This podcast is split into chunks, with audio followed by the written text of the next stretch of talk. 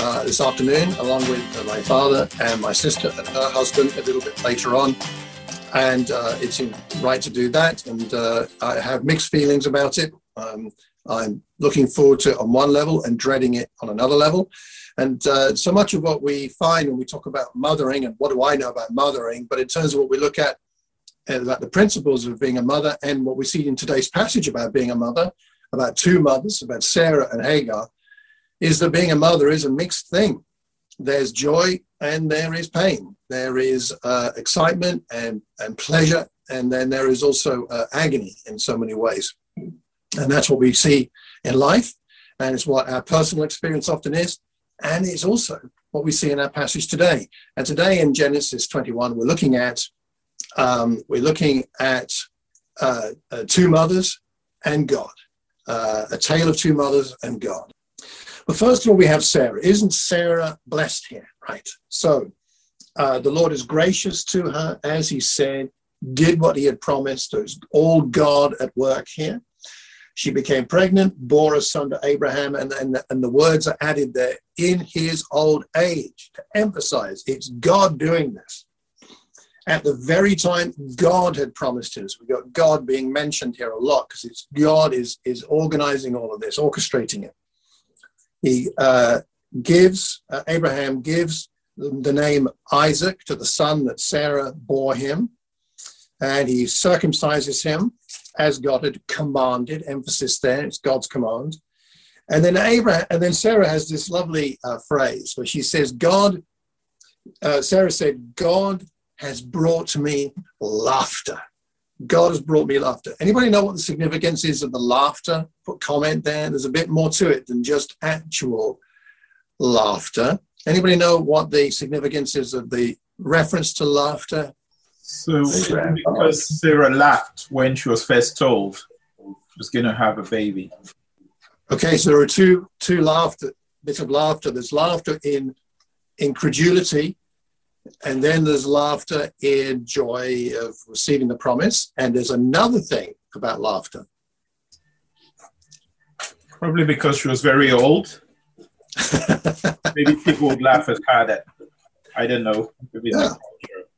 Actually, you can imagine that. People would have laughed at her saying, I'm going to have a child, the Lord has promised. And people might have laughed at her and Abraham for believing that. Actually, that's quite right. And Desmond, yeah, there's some, there's some sort of sarcastic laughter earlier on in earlier chapters. There's another reason. There's one more. Isaac.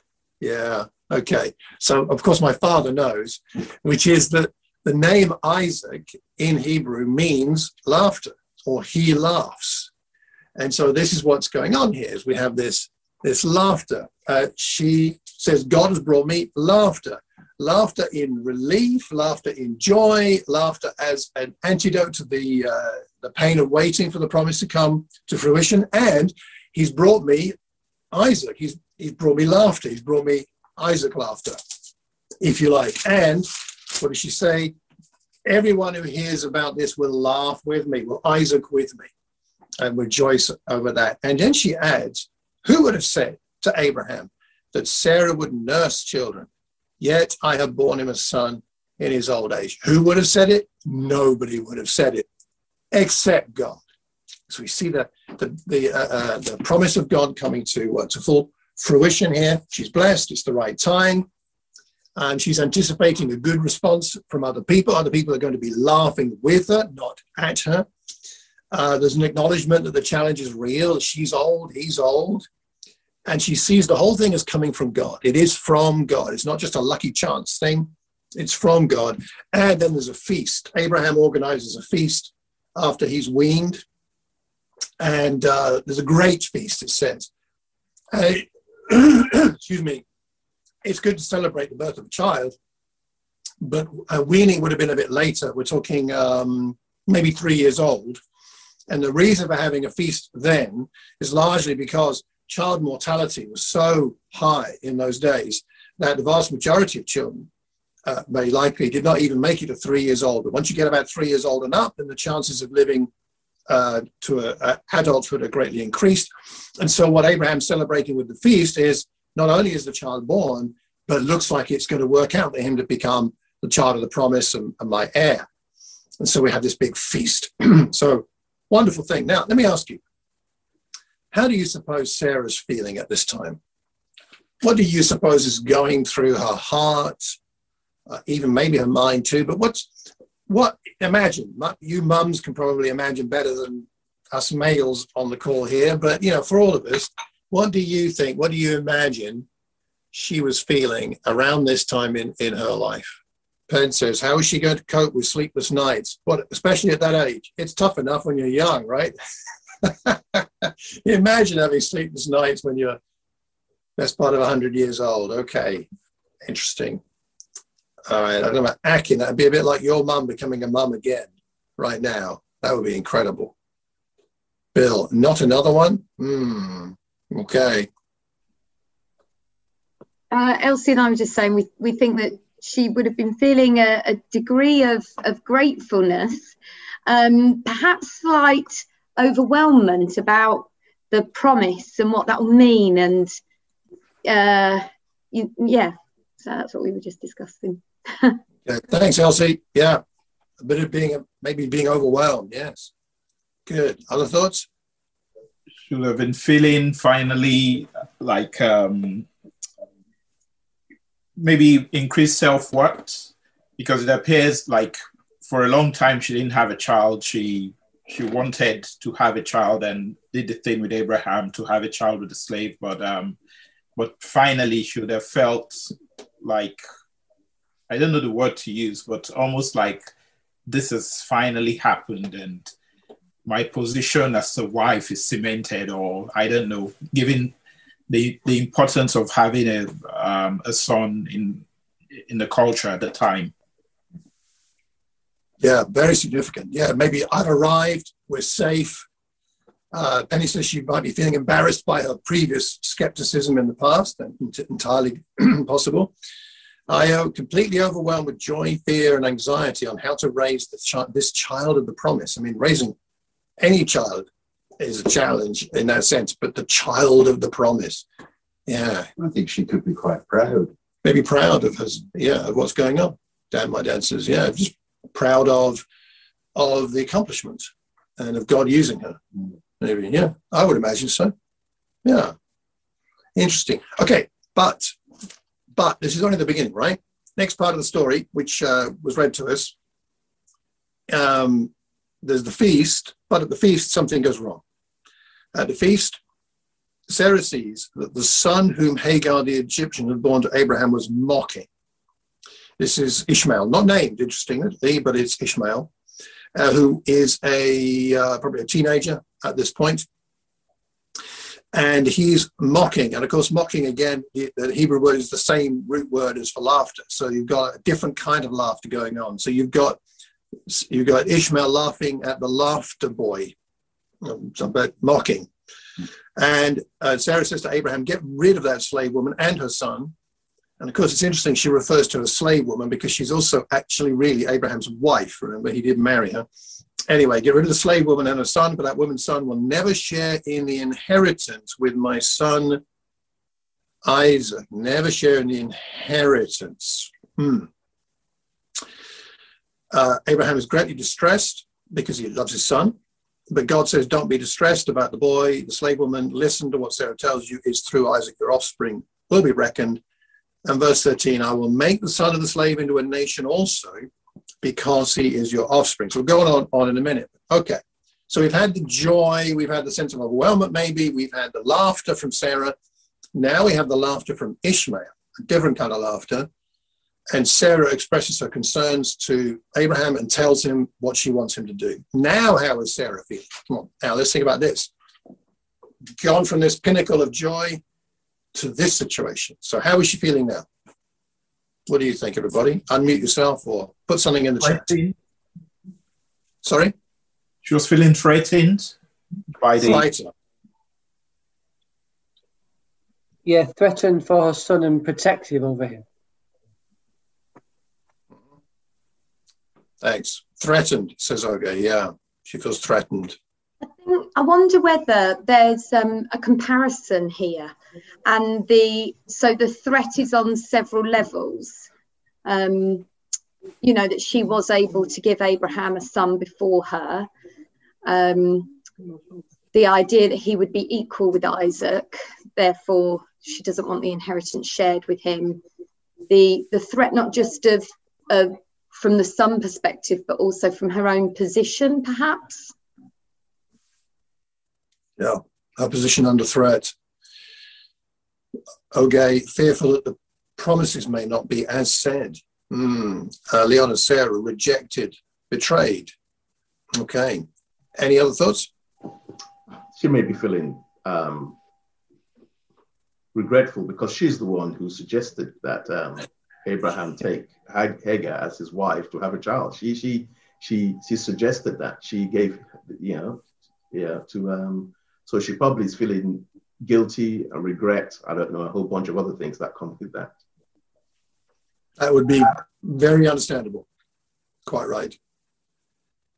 I, I think some people say that Sarah is jealous. I, I think her fear is founded on the prospect that the child of Hagar, Ishmael, could supplant her son. I, I think her key fear is for her son, her son, her inheritance, but really her son's inheritance. That if this older son, Ishmael, is already Isaaking Isaac, mocking him, and he's older, maybe he'll do him real harm. Maybe he'll get in the way of Sarah's son uh, having its his best chances in life and his inheritance. And I think all parents can relate to this. And perhaps mums more than dads, I don't know. But I think we all can relate to the idea that we want the best for our children and we want whatever gets in the way to be removed, whether that's illness, whether that's a difficulty in relationships, whether that's challenges with education, um, or whatever it is, we want to create the best conditions for our child. And that's understandable. And when our child's uh, safety is threatened, it brings out something very fierce in us, uh, even in uh, uh some of the most mild mannered amongst us. So I'm going to tell you a short story.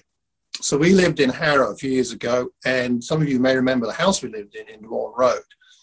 And at the back of that house was a big sort of yard area, and our children were younger, and they used to take their bikes out now and again. And Fred would take his bike out for a little ride round the um, the roads where we are. With the road we were on was a cul-de-sac, it's quite safe for him to cycle down and back.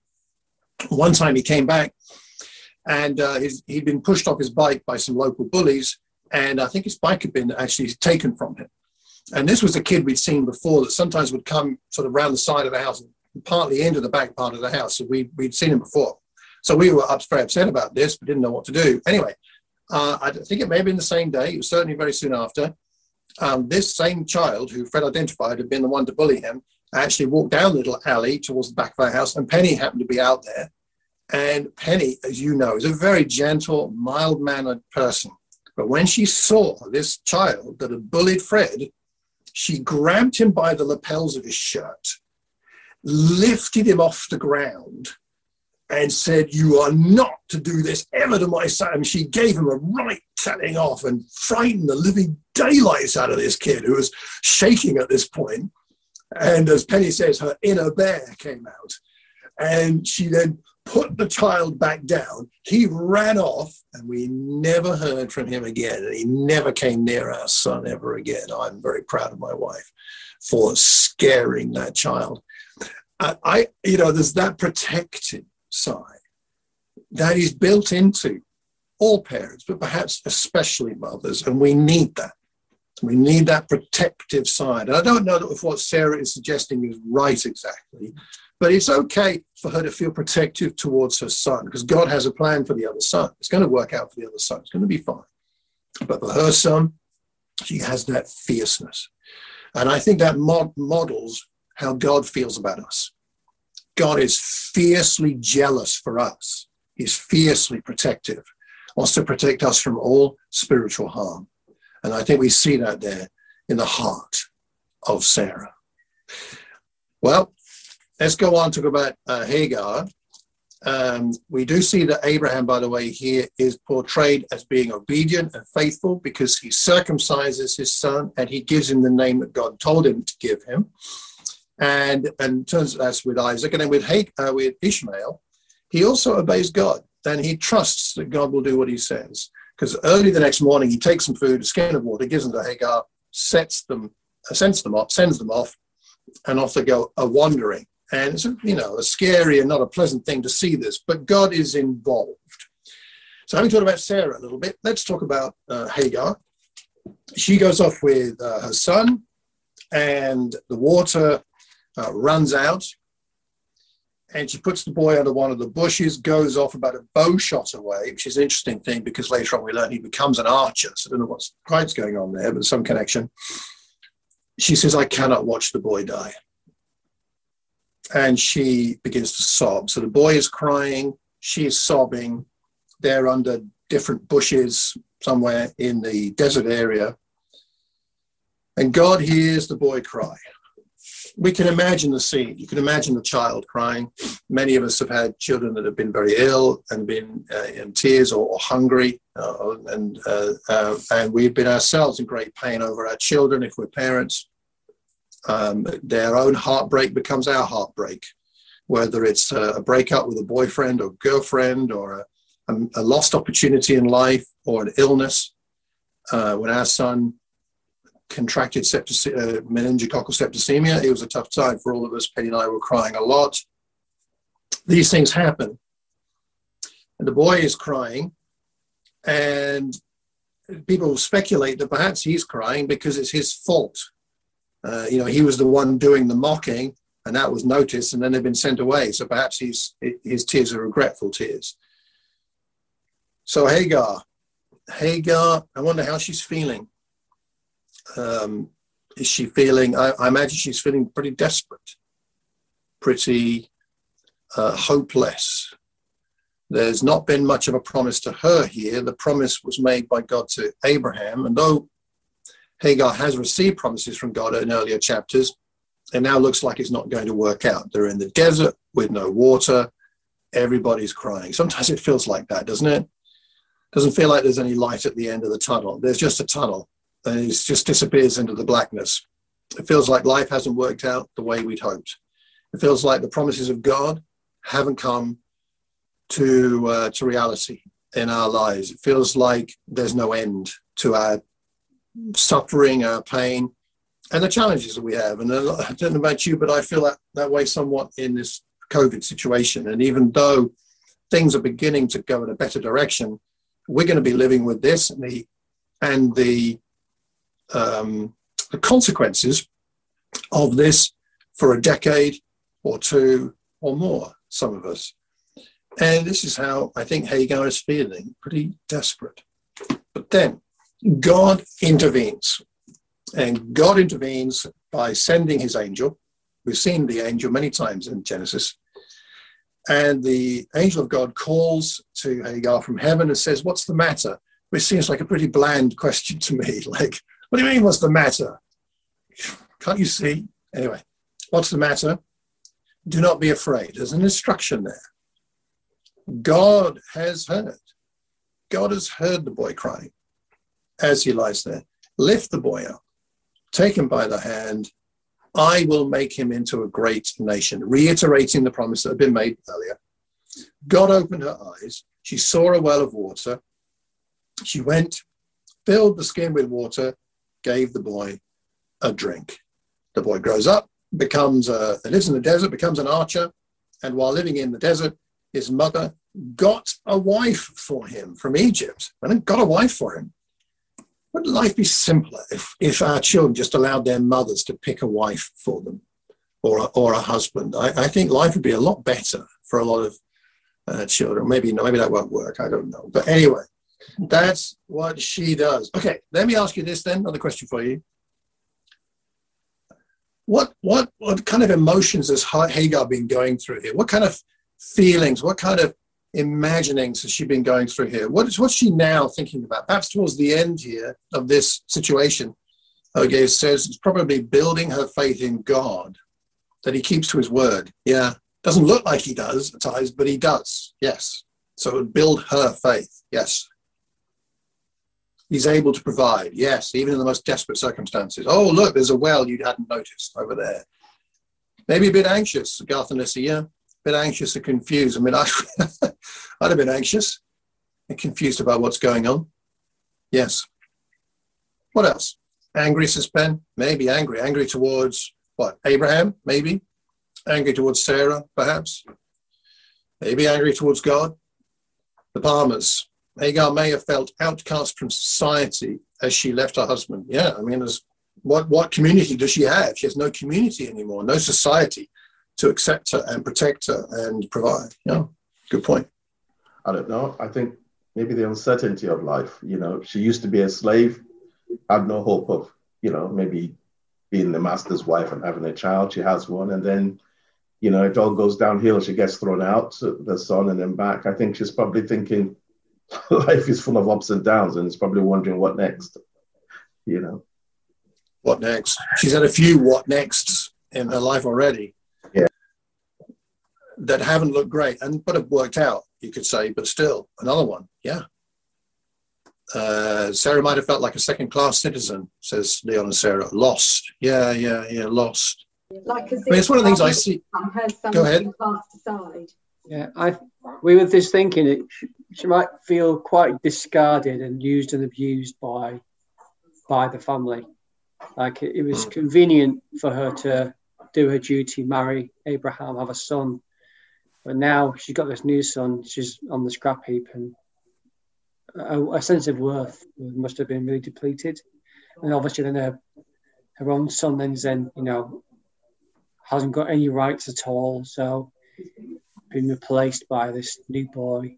So, um, yeah, very challenging, challenging situation. And in, in any way, she's done nothing wrong. It's the supposed righteous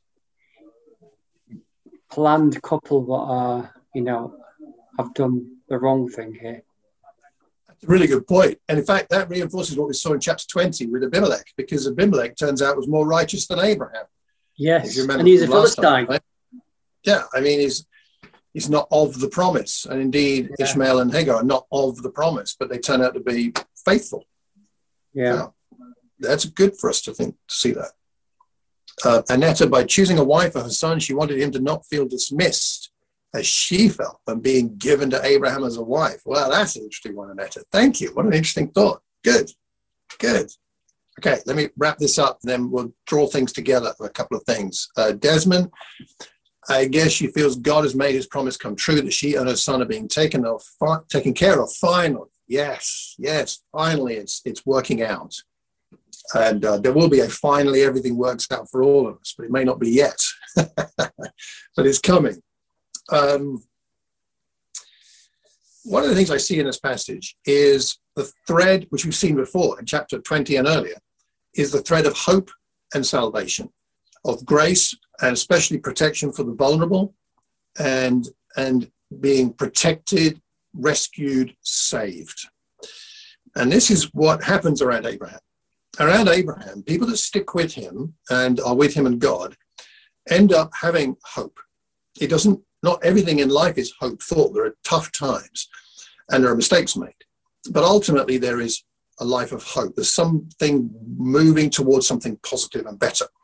And people around him are rescued, protected, and saved. Even Hagar and Ishmael, that are ultimately rejected and taken out of his local family unit, there's still protection for them because they share in some connection with the same God, with Yahweh. And so we see this hope and salvation over over and over again going on through the Abrahamic story. And this is so much of why his faith is so admirable and recognized in the New Testament is that he prefigures in the way that he has this life of hope and, and salvation. He prefigures what it means for us in our relationship with God through Jesus, the Son of the promise, the ultimate Son of the promise. We can live a life of hope even when things are dark, even when things are messy, even when we've made terrible mistakes and sinned greatly. There is still always hope. There's always grace. And there is a direction we're moving towards, which is ultimate salvation. And God is protecting us in the meanwhile. Just like God hears the child here. Do you remember earlier with Hagar? When she was crying, it said God saw her. He's the God who sees in an earlier chapter, and he's the God who hears. He hears and sees the needs of the vulnerable, the, those marginalized in our society, and those of us who are going through vulnerability induced times, things that are making us vulnerable. God sees, God hears, God offers hope, God offers salvation. This is what we see a lot in uh, this passage, and it teaches us so much about the heart of God. And we're seeing it here through, in particular, the situations of two mothers. These two mothers show us how God works and how God loves and how God looks after us. But truthfully, life is continuously challenging. I'm finding this I'm getting older, life is not getting easier. I'm sure that's true for pretty much all of us here. We see also that fear blinds us to the nature of God. Uh, Sarah's fears blind her to the fact that God actually loves Ishmael and loves Hagar and wants the best for them. She can't see it because of her fear. Fear is a um, is one of those qualities which, unless disciplined, cause us and the people around us great harm. We see that protection for the vulnerable is emphasized and the promises are fulfilled. Some questions, and then I'll take us to the cross for our communion. Perhaps something to think about, to pray about, to talk about with, uh, with one another. One question would be What are we most afraid of? What are you most afraid of? And is that fear blinding you to the nature of God? That He cares for you, He's got a good plan for you, there is a hope, and there is protection. What are you most afraid of? Secondly, do we really believe that God really cares about the most vulnerable in our culture, in our society? And if you're feeling vulnerable, cares about you? Do you really feel and believe and trust that God cares? We see it again and again in Scripture.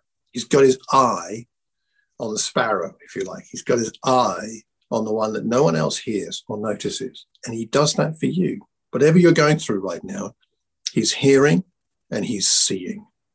We really trust that. And finally, what promises of God keep us stable, keep you stable when the world wobbles? The world wobbles sometimes. Your world wobbles, my world wobbles. The death of my mother is one of those wobble moments.